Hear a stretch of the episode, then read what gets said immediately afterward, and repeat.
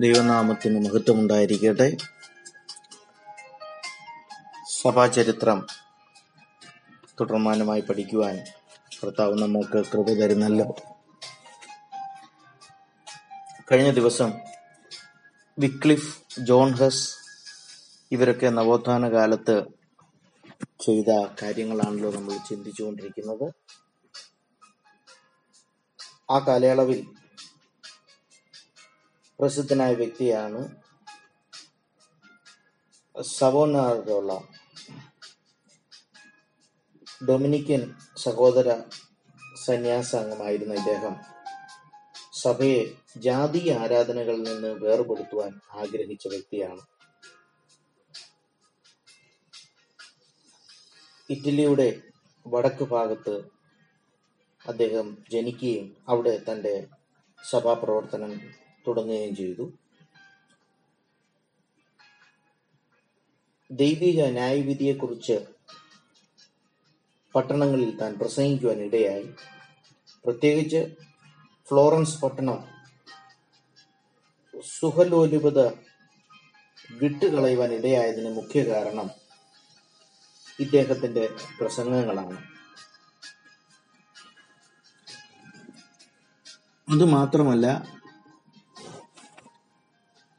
പൂപ്പിന്റെ നിന്ദ്യമായ ജീവിത ശൈലിയെ ഇദ്ദേഹം ചോദ്യം ചെയ്യുവാനിടയായി. ആയിരത്തി നാനൂറ്റി തൊണ്ണൂറ്റി ഏഴിൽ പോപ്പായിരുന്ന അലക്സാണ്ടർ ആറാമൻ ഇദ്ദേഹത്തെ അത് മാത്രമല്ല പോപ്പ് ചെയ്തത് ഇറ്റലിയിലെ ഫ്ലോറൻസ് സിറ്റിയിൽ മതപരമായ വിലക്ക് ഏർപ്പെടുത്തും എന്ന് പോപ്പ് ഭയപ്പെടുത്തുവാനിടയായി തീർന്നു. ഇത് പേടിച്ച് ആ പട്ടണത്തിലെ ജനം ഇദ്ദേഹത്തിന് എതിരായി പീഡനം ആരംഭിച്ചു. അവസാനം അദ്ദേഹത്തെ തൂക്കിക്കൊന്നു എന്ന് ചരിത്രങ്ങളിൽ നമുക്ക് കാണുവാനിടയായിത്തീരും വിക്ലിഫ് ജോൺഹസ് സവോണറുള്ള ഇവരൊക്കെ ഇവരൊക്കെ മരിച്ചെങ്കിലും അവർ പ്രചരിപ്പിച്ച ആശയങ്ങൾ ഉണർവ് ചിന്തകൾ അതൊന്നും മരിച്ചില്ല.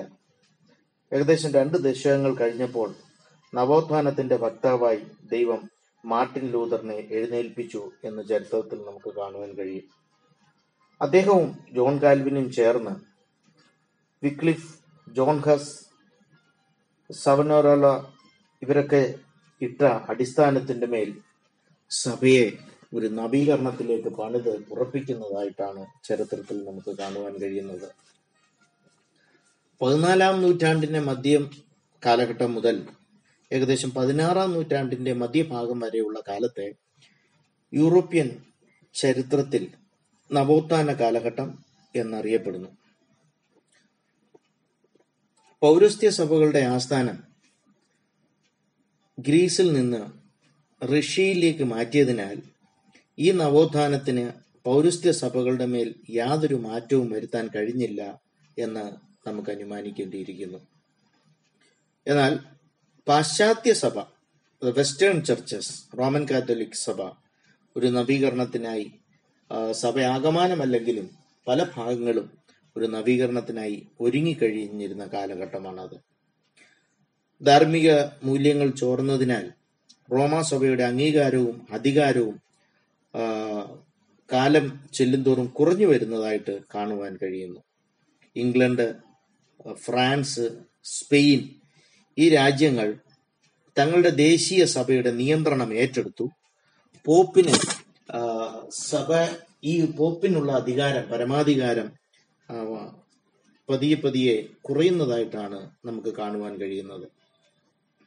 കാർഷിക വൃത്തിയും ജന്മിത്വ സമ്പ്രദായവും ഒക്കെ അന്യം നിൽക്കാൻ തുടങ്ങി. ഫ്യൂഡലിസം ആ സമയം വരെ അതിനെ പ്രോത്സാഹിപ്പിച്ചുകൊണ്ട് കത്തോലിക്ക സഭ മുന്നേറിയെങ്കിൽ വ്യവസായവൽക്കരണവും വലിയ വ്യത്യാസങ്ങൾ സമൂഹത്തിൽ കൊണ്ടുവരുവാൻ ഇടയായി തീർന്നു പുരോഹിതർക്ക് മാത്രം അർഹമായിരുന്ന ഉന്നത വിദ്യാഭ്യാസം സാധാരണ വിശ്വാസികൾക്കും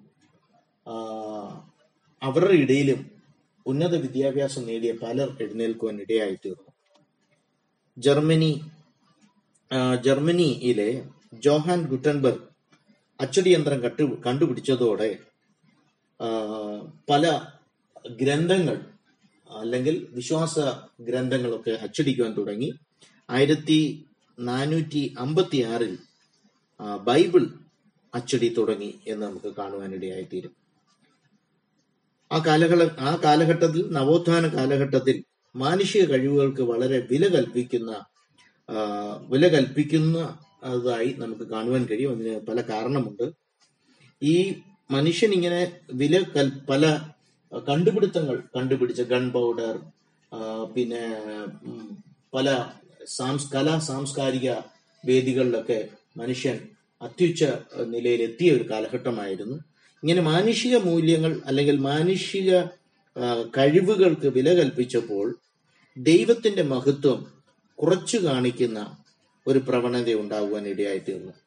ദൈവശാസ്ത്രവും സഭാചടങ്ങുകളും അത്രയ്ക്ക് ആകർഷികമല്ലാതായി മാറുവാൻ ഇടയായിത്തീർന്നു. ഈ കാലയളവിലെ നവോത്ഥാന പ്രവർത്തനങ്ങൾ ഒരു മേഖലയിൽ മാത്രം ആത്മീയ മേഖലയിൽ മാത്രമല്ല ഒതുങ്ങിയത്. എല്ലാ മേഖലയിലും ഇത് പ്രകടമായ വ്യത്യാസം കൊണ്ടുവരുവാൻ ഇടയായിത്തീർന്നു. ഈ നവോത്ഥാനത്തിന്റെ അലയടികൾ കുറെയൊക്കെ പാപ്പയുടെ ആസ്ഥാനത്തും കാണുവാൻ ഇടയായി പ്രകടമാകുന്നതായിട്ടാണ് നമുക്ക് കാണുന്നത്. പോപ്പ് നിക്കോളാസ് അഞ്ചാമൻ ഈ കലാസാഹിത്യ മേഖലകളെ വളരെ പ്രോത്സാഹിപ്പിച്ച ഒരു വ്യക്തിയായിരുന്നു.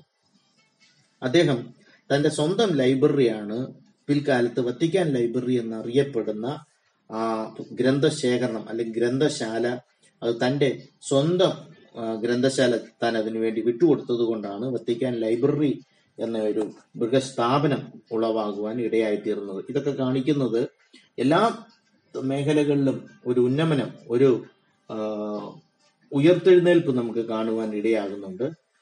കലാ സാഹിത്യ മേഖലകളിലും മതാധ്യക്ഷന്മാർ ഇടപെടുന്നത് അല്ലെങ്കിൽ അവരും അതിനെ പിന്താങ്ങുന്നതൊക്കെ നമുക്ക് കാണുവാൻ കഴിയുന്നുണ്ട്. ഈ പോപ്പിന്റെ സഹായിയായിരുന്ന ലോറൻസോ വല്ല ഇദ്ദേഹമാണ്. സഭ ഇദ്ദേഹം വളരെ ജ്ഞാനിയായി പല ഗ്രന്ഥങ്ങളും സഭയുടെ പല ഗ്രന്ഥങ്ങളും താൻ പരിശോധിക്കുകയുണ്ടായി. അങ്ങനെ സഭാചരിത്രത്തിൽ പല തിരുത്തലുകൾ വരുത്തിയിട്ടുണ്ട് എന്ന് അന്നത്തെ ജനതയ്ക്ക് ബോധ്യം വരുത്തുന്ന ഒരു വ്യക്തിയായിരുന്നു റോൾ ലോറൻസോ വല്ല. അദ്ദേഹം പോപ്പ് നിക്കോളാസ് അഞ്ചാമന്റെ സഹായിയായി. പാപ്പൽ പാപ്പസ് പാപ്പൽ പാലസിൽ ഉണ്ടായിരുന്ന ഒരു വ്യക്തിയാണ് ആ കൊട്ടാരത്തിൽ ഉണ്ടായിരുന്ന ഒരു വ്യക്തിയാണ് എന്ന് നമ്മൾ ഓർക്കേണ്ടതുണ്ട്. രേഖകളൊക്കെ വ്യാജമായി നിർമ്മിച്ചു എന്ന് അദ്ദേഹം കണ്ടുപിടിച്ചു. അതിന്റെ വിശദാംശത്തിലേക്ക് ഞാൻ പോകുന്നില്ല. ഈ പോപ്പിന്റെ പരമാധികാരം കാണിക്കാൻ വേണ്ടി നേരത്തെ തന്നെ തലമു നൂറ്റാണ്ടുകൾക്ക് മുമ്പ് തന്നെ രാജ ചക്രവർത്തിമാരുടെ ഭരണത്തിന് കീഴിൽ പോപ്പ് അല്ലായിരുന്നു എന്ന് വരത്തക്കവണ്ണം ചില രേഖകളൊക്കെ ഉണ്ടാക്കി കുത്തിത്തിരിപ്പുണ്ടാക്കി അല്ലെങ്കിൽ ചില രേഖകൾ ഉണ്ടാക്കി വ്യാജരേഖകൾ ഉണ്ടാക്കി അതൊക്കെ വ്യാജമാണെന്ന് കണ്ടുപിടിച്ചത് ലോറൻസോ വല്ലയ. ഇതൊക്കെ ഇവിടെ പ്രസ്താവിക്കുന്നതിന്റെ ഉദ്ദേശം ഏത് തരത്തിൽ വേണമെങ്കിലും അധപ്പതിക്കാം എന്നുള്ളതാണ് നമുക്ക് ഇതിലൊക്കെ കാണുവാൻ കഴിയുന്നത്. പലരുടെയും മതാചാരങ്ങളും ദിനചര്യകളും തമ്മിൽ വലിയ വ്യത്യാസം ഉടലെടുത്തു. നേരത്തെ വിശ്വാസികളുടെ ജീവിതം സഭാവിശ്വാസികളുടെ ജീവിതം ആത്മീയമായി പലതുമായി ബന്ധപ്പെട്ടിരുന്നു. എന്നാൽ മധ്യ കാലഘട്ടം അല്ലെങ്കിൽ നവോത്ഥാനത്തിന് മുമ്പുള്ള ആ കാലഘട്ടം വിളിച്ചു പറയുന്നത് അവരുടെ മതാചാരങ്ങളും ദിനചര്യങ്ങളും തമ്മിൽ വലിയ വ്യത്യാസം ഉണ്ടാകുവാൻ ഇടയായി തീർന്നു. ചില മതാചാരങ്ങളും വിശുദ്ധ ദിവസങ്ങളും ആഘോഷിച്ചെങ്കിലും ജനങ്ങൾ ആഘോഷിക്കുന്നുണ്ടെങ്കിലും അതിലൊന്നും വിശ്വാസത്തിൽ അധിഷ്ഠിതമല്ലായിരുന്നു എന്ന് നമുക്ക് കാണുവാൻ കഴിയുന്നുണ്ട്. വെറും ഔപചാരിക ചടങ്ങുകൾ മാത്രമായി മാറി.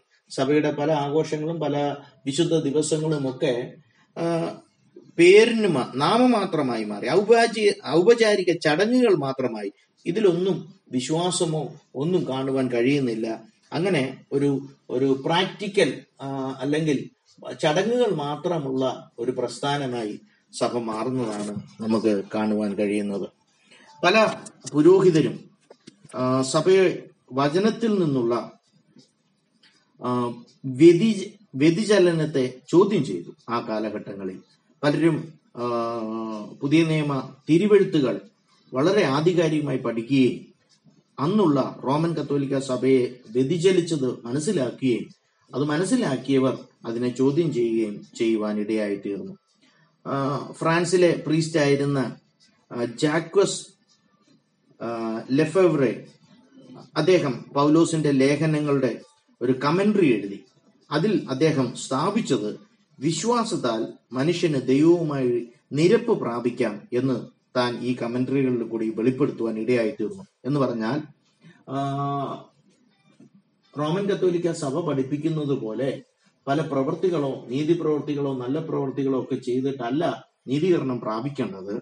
പൗലോസിന്റെ ലേഖനങ്ങളെ ഉദ്ധരിച്ചുകൊണ്ട് അതിന് കമന്ററി എഴുതിയിട്ട് ഒരു വിശ്വാസ ഒരു വിശ്വാസി സഭാവിശ്വാസി വിശ്വാസത്താൽ ദൈവവുമായി നിരപ്പ് പ്രാപിക്കാം. അവന്റെ ദൈവവുമായിട്ടുള്ള ബന്ധത്തിന് അടിസ്ഥാനമായിരിക്കുന്നത് അവന്റെ വിശ്വാസമാണ് എന്ന് ഇതിൽ ഈ ഈ കമന്ററിയിൽ കൂടെ ഒക്കെ താൻ പഠിപ്പിക്കുവാൻ ഇടയായി തീർന്നു അത് മാത്രമല്ല താൻ ബൈബിൾ ഫ്രഞ്ച് ഭാഷയിലേക്കും വിവർത്തനം ചെയ്യുവാൻ ഇടയായി തീർന്നു ഫ്രഞ്ചിൽ ഫ്രഞ്ച് ഭാഷയിൽ താൻ ബൈബിൾ പ്രസിദ്ധീകരിക്കുവാനൊക്കെ ഇടയായി തീർന്നു ആ കാലയളവിൽ പലരും വചനത്തോടടുത്ത് ദൈവത്തോടടുത്ത് വരുന്ന ഒരു കാലഘട്ടമായിരുന്നു. കത്തോലിക്ക സഭയിൽ നിന്ന് പൂർണമായി മാർട്ടിൻ ലൂതറിനെ പോലെ സഭ വിട്ട് ഒരു നവോത്ഥാന പ്രസ്ഥാനം തുടങ്ങിയില്ലെങ്കിലും ഇവർ ആ നവോത്ഥാന പ്രസ്ഥാനത്തിന് കാരണമായി തീർന്ന വ്യക്തികളാണ്. അവർ കത്തോലിക്ക സഭയിൽ പുരോഹിതന്മാരായി തുടർന്നെങ്കിലും പലതും ചോദ്യം ചെയ്യുകയും ജനത്തിന് ചിന്തിക്കുവാൻ സാവകാശം ഒരുക്കുകയൊക്കെ ചെയ്തതാണ് ഇങ്ങനെയുള്ളവർ. അതിൽ അടുത്ത ജർമ്മനിയിലെ ജോൺ ജോൺ റുവാക്ലിൻ എബ്രായ ഭാഷയും എബ്രായ സാഹിത്യവും അദ്ദേഹത്തെ വളരെ സ്വാധീനിച്ചു. അദ്ദേഹം വളരെ ഇഷ്ടപ്പെട്ടു. ഈ പാശ്ചാത്യ രാജ്യങ്ങളിൽ എബ്രായ ഭാഷാ പഠനം സാധ്യമാക്കിയത് ഇദ്ദേഹമാണ്. ഇക്കാലയളവിലാണ് ഇക്കാലയളവിലെ ഒരു പ്രസിദ്ധനായിരുന്നു ഹോളണ്ടിലെ ഡെസിറേ ഡെസിഡേറിയസ് എറാസ്മസ്. ഒരു പുരോഹിതന്റെ അവിഹിത ബന്ധത്തിൽ ജനിച്ചതായതുകൊണ്ട് തൻ ജീവിതം വെറുത്തു. എന്നിരുന്നാലും താൻ ഒരു പുരോഹിതനായി മാറാൻ നിർബന്ധിക്കപ്പെട്ടു. അദ്ദേഹം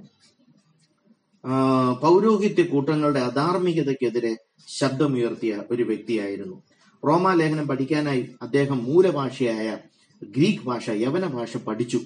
പാപ്പായുടെയും പുരോഹിതരുടെയും പോഷത്വങ്ങൾ താൻ തുറന്നു കാട്ടുവാൻ ഇടയായി തീർന്നു ആ ആയിരത്തി അഞ്ഞൂറ്റി പതിനാറിൽ താൻ പ്രസിദ്ധീകരിച്ച ഗ്രീക്ക് ന്യൂ ടെസ്റ്റ്മെന്റ് വളരെ ശ്രദ്ധിക്കപ്പെടുവാൻ ഇടയായി തീർന്നു അനേകർ അത് അനേകർ അത് മൂലഭാഷയിൽ പഠിക്കുവാൻ ഇടയായി തീർന്നു ജനങ്ങളുടെ തദ്ദേശ ഭാഷകളിലേക്ക് ബൈബിൾ വിവർത്തനം ചെയ്യാൻ അദ്ദേഹം പ്രോത്സാഹിപ്പിച്ചു. ഇത് വിശ്വാസികൾക്ക് അവർ ഉൾപ്പെട്ടു നിൽക്കുന്ന റോമൻ സഭയും തിരുവെഴുത്തുകളിൽ പറയുന്ന ഒന്നാം നൂറ്റാണ്ടിലെ സഭയും തമ്മിൽ ഒരു താരതമ്യ പഠനം നടത്തുവാൻ പ്രയോജനകരമായി തീർന്നു. അങ്ങനെ ജനം വിശുദ്ധ തിരുവെഴുത്തുകൾ അവരുടെ തദ്ദേശ ഭാഷകൾ പഠിക്കുവാൻ ഇടയായി തീർന്നു. അനേകർ വചന സത്യങ്ങളിലേക്ക് മടങ്ങി വരുവാനുള്ള ആഗ്രഹം പ്രകടിപ്പിച്ചു. ഇതൊക്കെ നവോത്ഥാനത്തിന് അല്ലെങ്കിൽ മാർട്ടിൻ ലൂതറിന്റെ ഒരു പ്രൊട്ടസ്റ്റന്റ് മൂവ്മെന്റിന് വേണ്ടി കളമൊരുക്കുന്നതായിട്ടാണ് ഈ കാര്യങ്ങളൊക്കെ നമുക്ക് കാണുവാൻ കഴിയുന്നത്.